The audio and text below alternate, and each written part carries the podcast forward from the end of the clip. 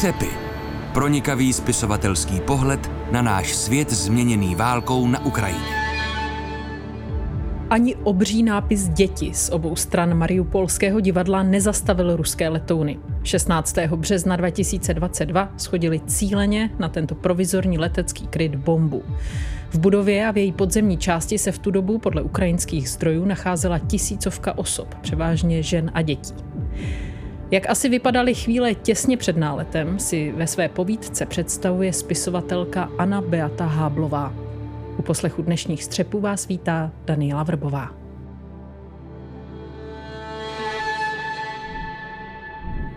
Anna Beata Háblová staví texty a domy, je totiž básnířkou a architektkou v jedné osobě. Vystudovala fakultu architektury na pražské ČVUT, jako architektka a urbanistka pracovala v Amsterdamu a v Praze. V roce 2017 vydala odbornou, nicméně originálně pojatou publikaci o roli obchodních center. Následovala kniha o hluchých místech ve městech, takzvaných nemístech. I ta totiž tvoří součást našeho prostředí, našeho domova. Za svoje teoretické práce o architektuře a urbanismu byla Anna Beata Háblová opakovaně oceněna. Paralelně s nimi píše také básně. Do posutí vyšly čtyři sbírky, další básně byly otištěny časopisecky, zazněly na večerech slam poetry nebo se staly součástí uměleckého dialogu. Jako například na výstavě v Centru současného umění DOX v Praze, kde Anna Beata Háblová propojila svoje texty s malbami svého manžela Patrika Hábla. Povídka, kterou napsala pro sérii Střepy, se jmenuje Na dně Azovského moře. Čte herečka Petra Bučková.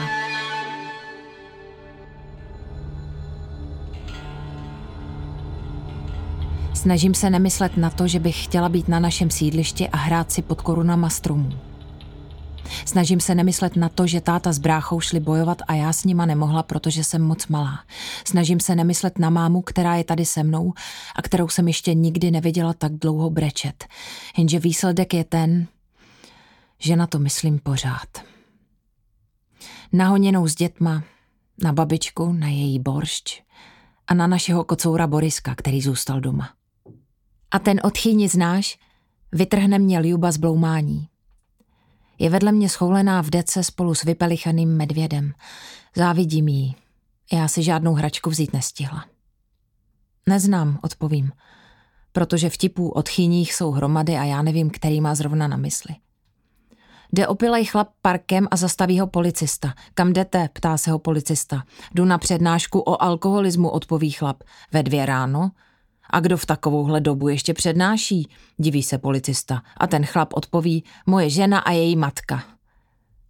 Nesměju se, ten vtip už znám. Ale i tak se mi trochu uleví. A ten o šminkách? Ptá se Ljuba.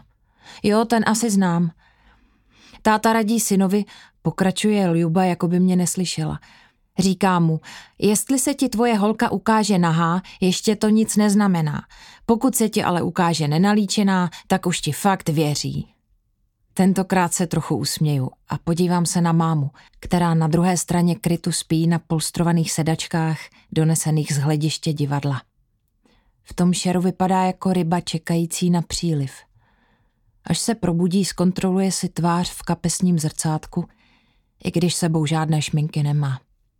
A ten o slepici? Šťouchne do mě Ljuba. Jak přijde syn za mámou a ptá se jí, spíš? A ona odpoví, spím. To znamená, že nespím. Co chceš? A on na to, chci vědět, jestli slepice prdí. Dodá rychle Ljuba a obě vyprskneme tlumeným smíchem. V dálce se ozve zadunění a úlevný pocit je zase pryč. Chtěla bych se k někomu přitulit. Jenže máma spí a Ljuba se nerada objímá. Aspoň se k ní trochu víc přitisknu. Slyším, jaký zakručí v břiše. Dala bych si slepici, i kdyby prděla, jaký mám hlad, řekne. Dala bych si králíka, i kdyby byl prašivej, pokračuju. Dala bych si i játra toho králíka, zasměje se Ljuba, protože játra fakt nesnáší. Dala bych si vareniky, i kdyby byly týden starý, doplním. Dala bych si soljanku, i kdyby byla od tvýho bráchy. Vypadne z ljuby. Usměju se a u toho mi vytrysknou slzy. Dala bych si i ponožky tvýho bráchy, řekne rychle Ljuba, protože nesnáší cizí pláč. Fuj, odporný, tak ty bych si fakt nedala. A ten o válce? Ljubo, ty znáš vtip o válce? Jo, stačila jsem si ho přečíst, než se mámě vybil mobil. Chceš ho? Hm. Dědo, dědo, siréna, volá vnučka na dědu. Už jsem ve sklepě, zakřičí na ní děda. Dobře, že jí posloucháš, je ráda vnučka. Jenže děda jí odpoví, sbírám totiž brambory. Tak to je jak o tom našem. Určitě v Poljaně něco seje místo toho, aby byl schovaný. Máma říkala, že to dopadne dobře. Že to naši kluci nikdy nevzdají a my vyhrajem. Podívám se na Ljubu. Žourá na mě přes tlusté dioptrie a usmívá se. Přitom je šedá jako zeď, o kterou se opíráme a ze které sála tak nepříjemně vlezlá zima, která je cítit i přes dvě deky. Naše babi říkala, že by Putina měla husa kopnout, zašeptám. Kočky by ho měly poplivat, navážel Juba. Komáři by ho měli pokousat pod nechty. Blechy by mu měly vyrůst v zadku, střeva by se mu měla skroutit. Měl by šlápnout na ježka. Je mi strašná zima. Mám hlad. Zakňourá Ljuba. Mě taky. Ale zítra už prej má nějaký jídlo přijít. To je za dlouho, začala natahovat Ljuba. Jestli chceš, vymyslím ti nový vtip, nabídnul Ljubě, protože ani já nesnáším cizí pláč. Fakt, přestane brečet. Ljuba umí snad všechny ukrajinský vtipy. Jejich sbíráním je úplně posedlá. Prý je to tím, že je trochu autistická. Slyšela jsem jednou, jak to máma říká naší sousedce, která se nad Ljubou podivovala. Až se naučí všechny vtipy, prý bude pokračovat v jízdních řádech. Nevím, co je na tom pravdy, ale i to se určitě ještě bude hodit. Ljuba nikdy nebyla ve třídě oblíbená, ale já ji měla docela ráda. Hlavně proto, že mi dávala svoje svačiny. A teď jí mám ráda víc než kdy jindy.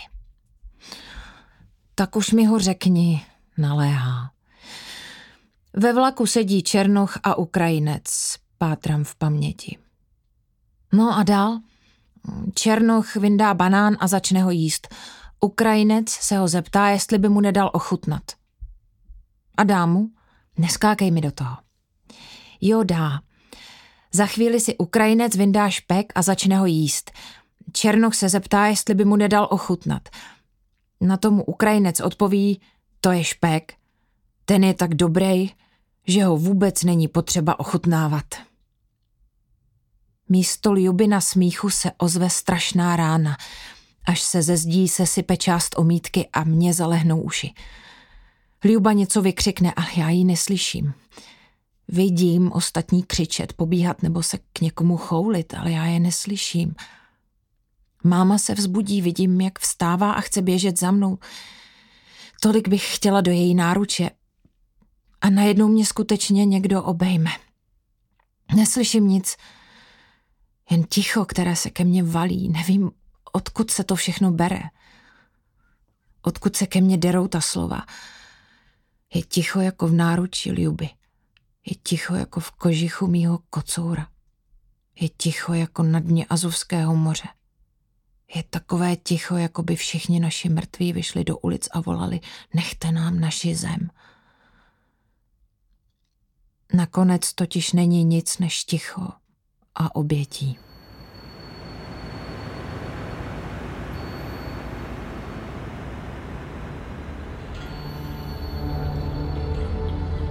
Posloucháte Střepy. Pronikavý spisovatelský pohled na náš svět, změněný válkou na Ukrajině.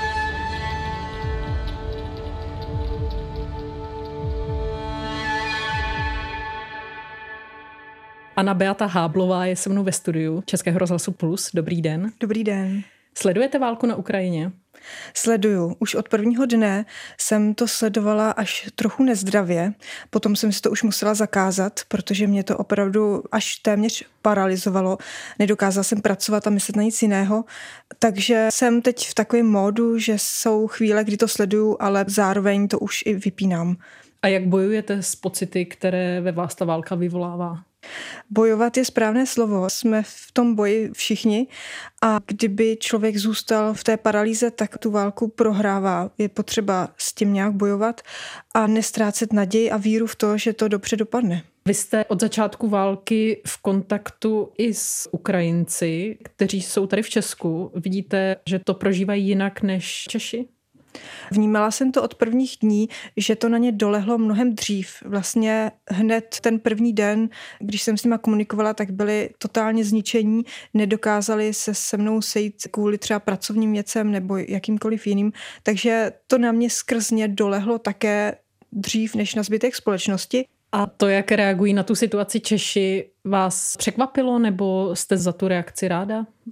No je to fantastické. Já jsem opravdu moc ráda, protože je to i způsob, jak se k takovému zlu postavit. Je prostě reagovat dobrem, reagovat tím, že člověk se stará o druhé, že pomáhá, že se spojí, že se Evropa spojila, že celá moje sociální bublina opravdu hodně pomáhá, nabízí své bydlení, posílá své prostředky. Takže to je něco, co jednak Ukrajinci nám nikdy nezapomenou a budou nám za to vděční do konce života. A zároveň jsem opravdu jako pyšná, že se to děje právě u nás doma. Vy v téhle válce také bojujete, teď myslím samozřejmě obrazně, ať už slovem nebo konkrétní pomocí, nebo jenom abyste zaplašila své pocity obav a bezmoci? Přesně tak bojuji jak slovem, tak i se snažím posílat peníze různým organizacím. Nabídla jsem taky chalupu k ubytování uprchlíků. Zatím ještě nedošlo k tomu, aby byla využita, ale myslím si, že pomoc je jednou z věcí, jak s tím člověk může bojovat.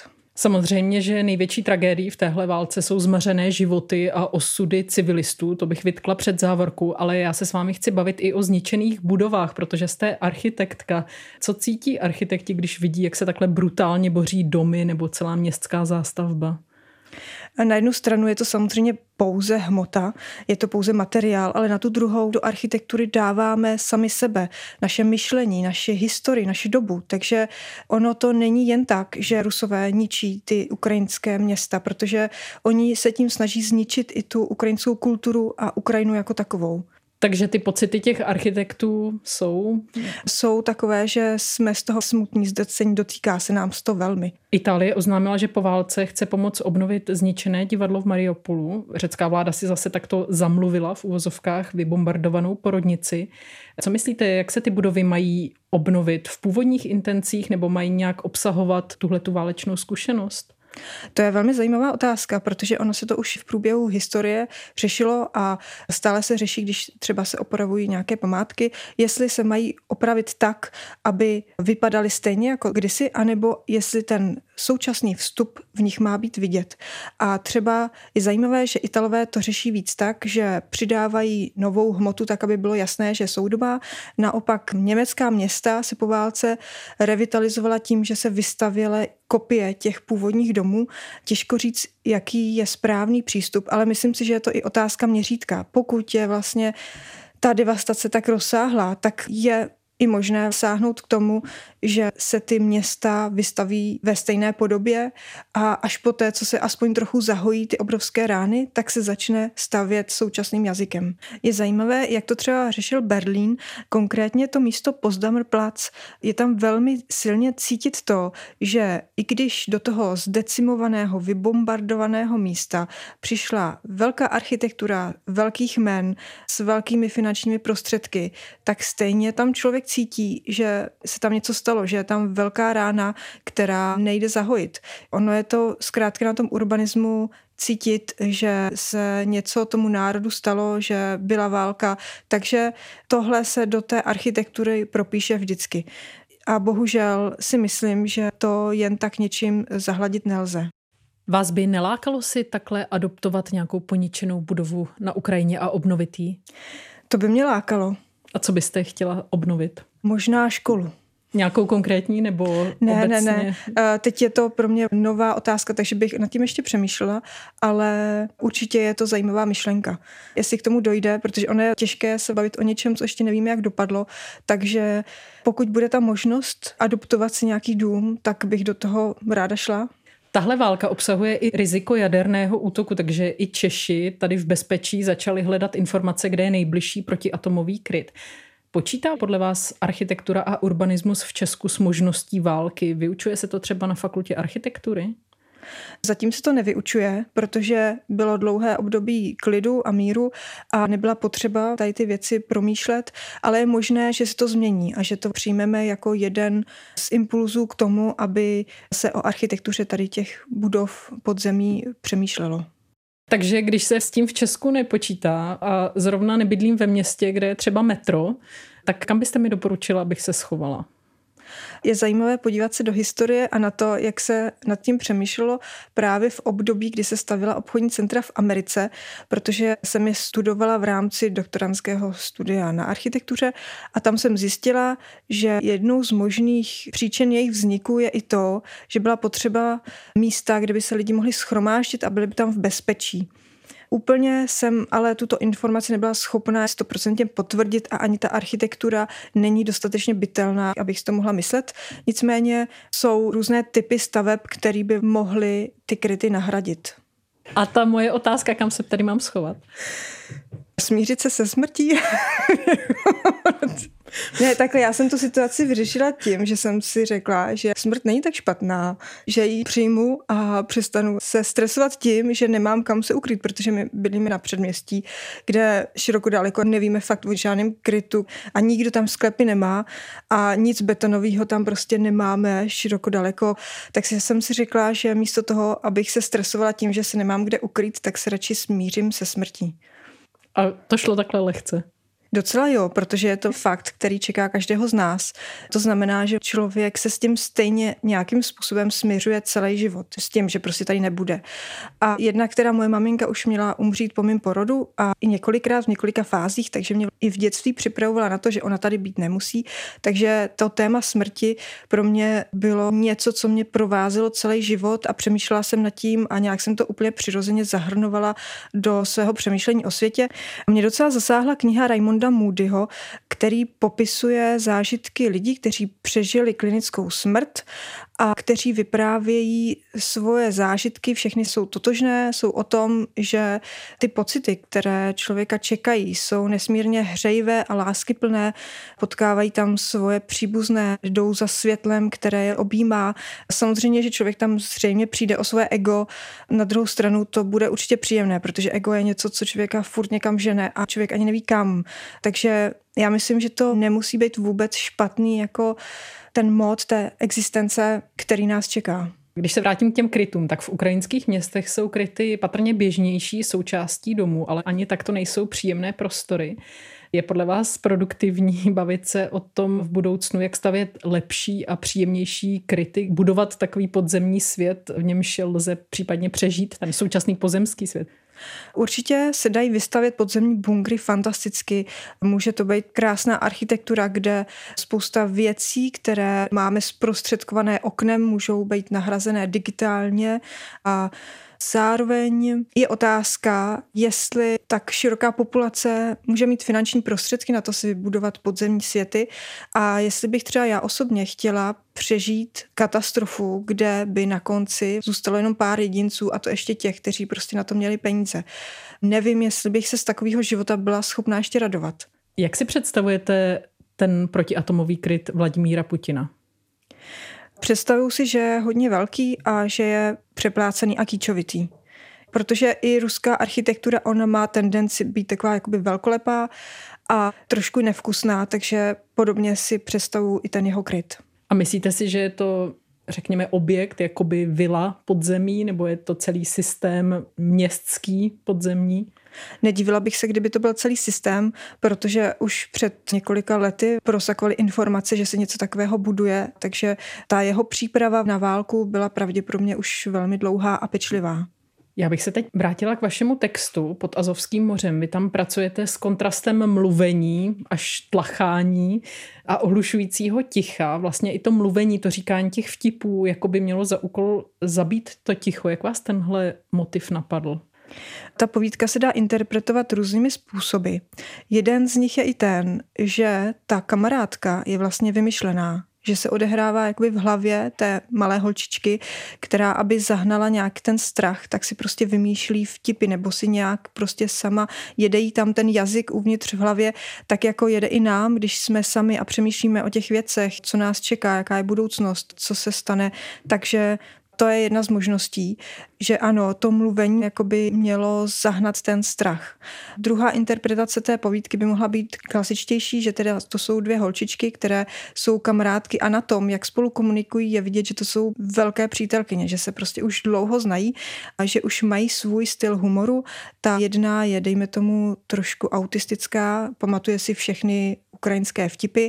Já jsem na těch vtipech chtěla ukázat i to, že Ukrajinci mají právě úžasný smysl pro humor, což je vidět i na jejich rádiu, které vysílá 24 hodin denně. Moje kamarádka Marie Iljašenko mi vyprávěla, že, protože ho poslouchá, že oni kromě toho, že informují o válce, o tom, co se kde děje, tak tam zároveň se i snaží podporovat ty obyvatele psychicky tím, že jim právě ty vtipy vyprávějí, anebo dělají různé forky tak, aby aspoň několikrát za den se člověk, který je úplně zhroucený tou válkou, se mohl zasmát a uvolnit se. A dal mu tím i nějakou naději a pozbuzení. Takže to jsou skutečné ukrajinské vtipy. Přesně, to jsou skutečné vtipy, které jsem relativně složitě hledala na ukrajinských webech a facebookových stránkách a dokonce jsem tam nalezla i jeden, který je aktuální z války a který odráží i to, že ty Ukrajinci si tam stěžují, podívejte se, tak takovýhle máme tady lidi, jo. Oni místo toho, aby zalezli někam se ukryt, když jsou sirény, tak oni prostě sbírají si brambory někde, jo. Protože mají v sobě to farmaření v krvi. Takže ty vtipy jednotlivé odráží i povahu toho národa, to, že ženy se umí starat o sebe, že muži si rádi popí, vlastně to jsou normální lidi, jako jsme my a to, co se děje teď, je nesmírně dojemné v tom, jak oni jsou stateční a projevili tu svoji odvahu. Takže já si jich nesmírně vážím. Nelze ten kontrast mluvení a ticha použít i jako takovou metaforu nás, my, kteří sledujeme tu válku tady z bezpečí, ale pořád o ní mluvíme. Přitom ta válka je v něčem ohlušující. My ji sice reálně neslyšíme, ale tím, jak o ní pořád mluvíme, tak tady je. Myslíte si, že to, jak o ní mluvíme, je dostačující, nebo byste volila třeba jiná slova? Já jsem o tom přemýšlela, právě proto jsem i napsala takový protiputinovský rap, který jsem si i nahrála ale já si myslím, že je to každopádně lepší o tom mluvit, než aby jsme o tom mlčeli, protože tím, že o tom mluvíme, tak už tím se nějak stavíme na určitou stranu a nějak s tím bojujeme. Text tematizuje takovou nudu nebo to nekonečné čekání v krytu, kdy nemůžete dělat to, co byste zrovna chtěla. Čekáte, jestli na vás spadne bomba nebo ne. Čas jako by se zastavil. Jak myslíte, že byste snášela čekání v krytu vy? Co byste dělala? Určitě bych měla strašný strach. Snažila bych se ho asi taky nějak zaplašit.